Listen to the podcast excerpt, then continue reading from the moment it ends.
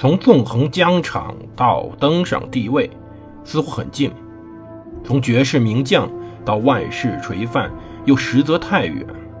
把手中的权杖换成头上的皇冠，要经历多少勾心斗角、纵横捭阖，乃至腥风血雨？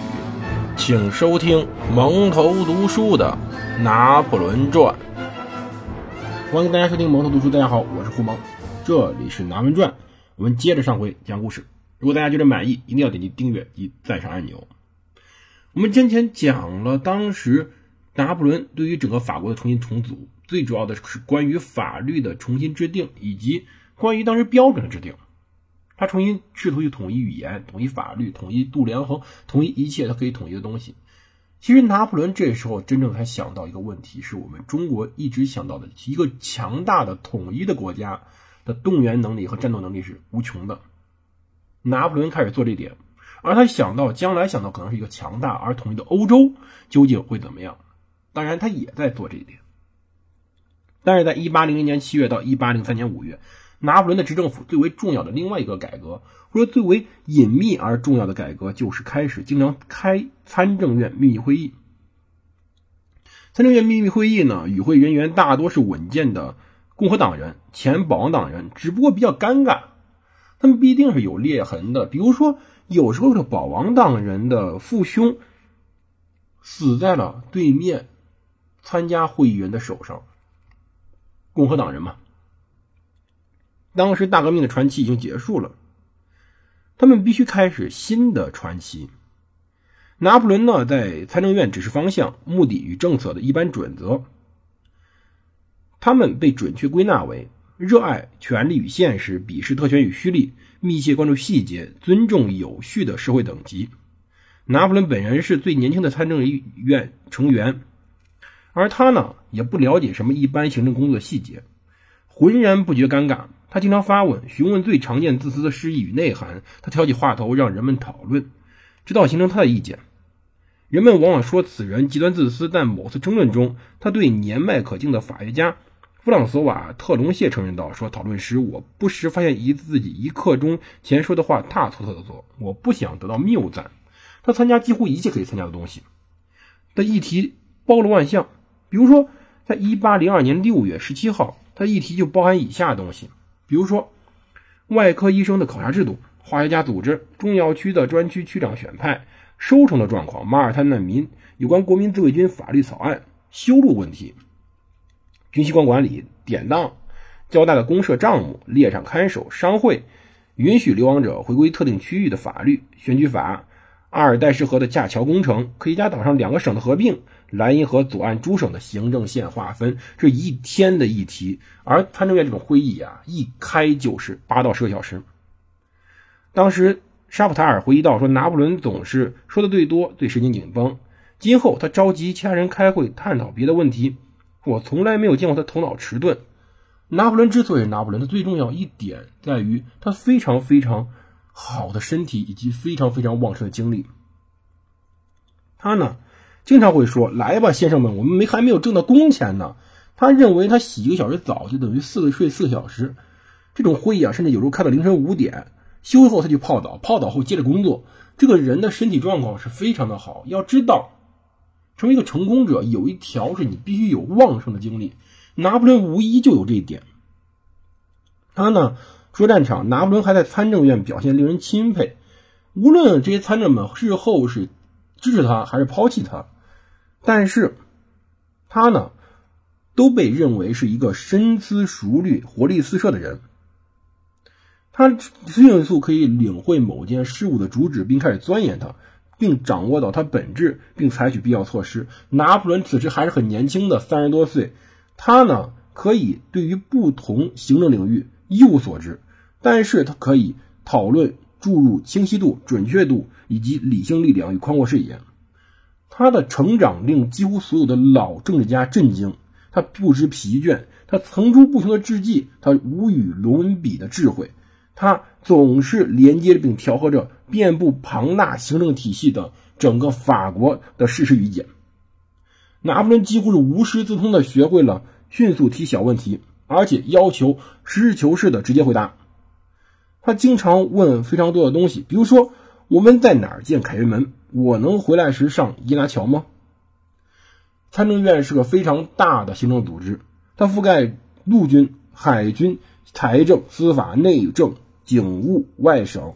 其实我们要知道，拿破仑在整个在参政院的所作所为啊，实际上是一个事情，就是他在效法自己的非常非常大的那位崇拜者尤利乌斯·凯撒。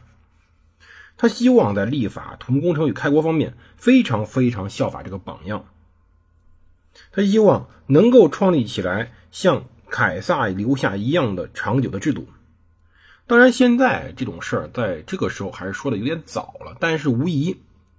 拿破仑埋下了所谓的一些花岗岩，这个花岗岩呢，支撑着整个法兰西的灵魂。他正在做好这一切，他的统一就是为了让法兰西更加的坚固而永久。但是，拿破仑也在面临着一些问题。其实啊，拿破仑整个的问题在于他。试图弥合整个国家的分歧，但是很显然他没有办法完全弥合。这个事情呀，要说到一八零零年六月二十九号，当然拿破仑呢从里昂致信吕西安说：“我要出其不意的空降巴黎，我根本不想要凯旋门这种俗丽的装饰，我太有自知之明，我不关心这些蠢物。真正的胜利唯有人民的满足。”到七月二号凌晨两点，拿破仑到达杜伊舍里宫。共和历中的七月十四号已经固定下来，当天战神广场，也就今天埃菲尔铁塔所在地，举办了盛大的阅兵式，缴获的军旗成了仪式亮点。此外，荣军院、协和广场与旺多姆广场也有典礼。拿破仑告诉执政同事们，他不想恢复古代战车比赛。对于乘坐战车作战的希腊人来说，这种竞赛也许有利，但是它对于我们没有任何意义。当天上午，执政卫队到场，所以他们穿着破烂染血的制服接受检验。露西·德拉托尔迪潘惊讶发现，场上的群众看遍这批伤员后，既震惊又沉默。他总结道：“他最期盼的是还是早日实现和平。”早在七月之时，法奥就开始磋商合约，但是直到霍恩林登大捷后，双方才正式签约。到十二月三号，莫罗击败了当时的约翰大公，俘虏八千人，缴获五十门大炮以及八十五辆弹药车和自重马车。实际上，莫罗正如我们之前所讲的，是真正的让这场战争结束的人。卡尔大公在距离维也纳仅九十英里的施泰尔同意了停火。这次战役中，你再度的超越了自我。拿破仑致信莫罗说：“这些卑鄙的奥地利佬非常顽劣，他们正依赖冰雪的庇佑而。”且还不了解你，我亲自向你致敬。当时约瑟夫正在代表法国同美国谈判。十月三号，在卢瓦尔河上面自家宅邸莫特方丹城堡签订条约，美法两国的准战争也结束了。这意味着新兴的美国海军不会再与英国皇家海军联手威胁法国。拿破仑当时表情严肃，他呢？相当深思熟虑，有时候还比较严厉。他不吹嘘，不自私，他的动作一丝不苟，这表明了他的怀有精湛击剑大师的焦躁情绪与井然思维。他话中坦率远超恐惧，你不禁认为他毫无保留。这是当时美国公使威廉·范莫里所写的回忆录中的句子。随后，法国与西班牙达成了圣伊尔德封锁密约条约，规定法奥苟合以后。法国把哈布斯堡的托斯卡纳让给波旁家族的帕尔马公爵四子，西班牙国王卡洛斯四世的女婿唐路易斯作为回报，而西班牙呢割让路易斯安娜给法国。当时路易斯安娜是一片广袤的领土，从墨西哥湾延伸到加拿大边界，这可不只是现在的路易斯安那州，它实际上涵盖了现在美国十三个州的大小。圣伊尔德封锁密约规定，法国承诺不把路易斯安那卖给第三方。可是很快，这个承诺废了。我们后面会讲。与此同时啊，马耳他岛已经被皇家海军封锁两年了，他命运被英国所左右。于是，拿破仑正式将马耳他岛赠与沙皇俄国的沙皇帕维尔一世，配衬其圣约翰骑士团新任大头领的身份。反正拿不住，不如扔个响嘛。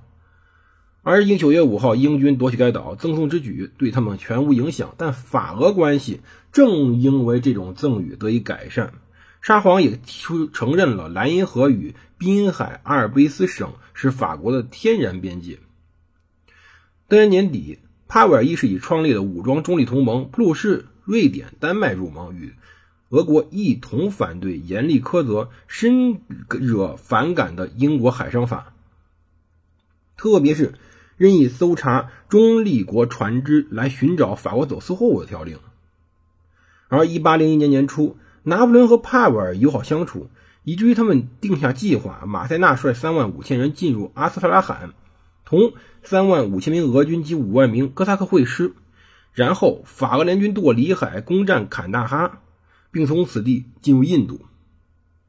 拿破仑此时又在考虑印度他这个东西还是有点不切合实际，尽管。没有源自阿勒颇的行军那么梦幻，但是就是在拿破仑在考虑这一切的时候，开始出现问题了。一八零零年十二月二十四号晚上八点刚过，拿破仑和约瑟芬去歌剧院欣赏海顿的清唱剧《创世纪》的时候，灾难发生了。究竟是什么事情？我们下集再讲。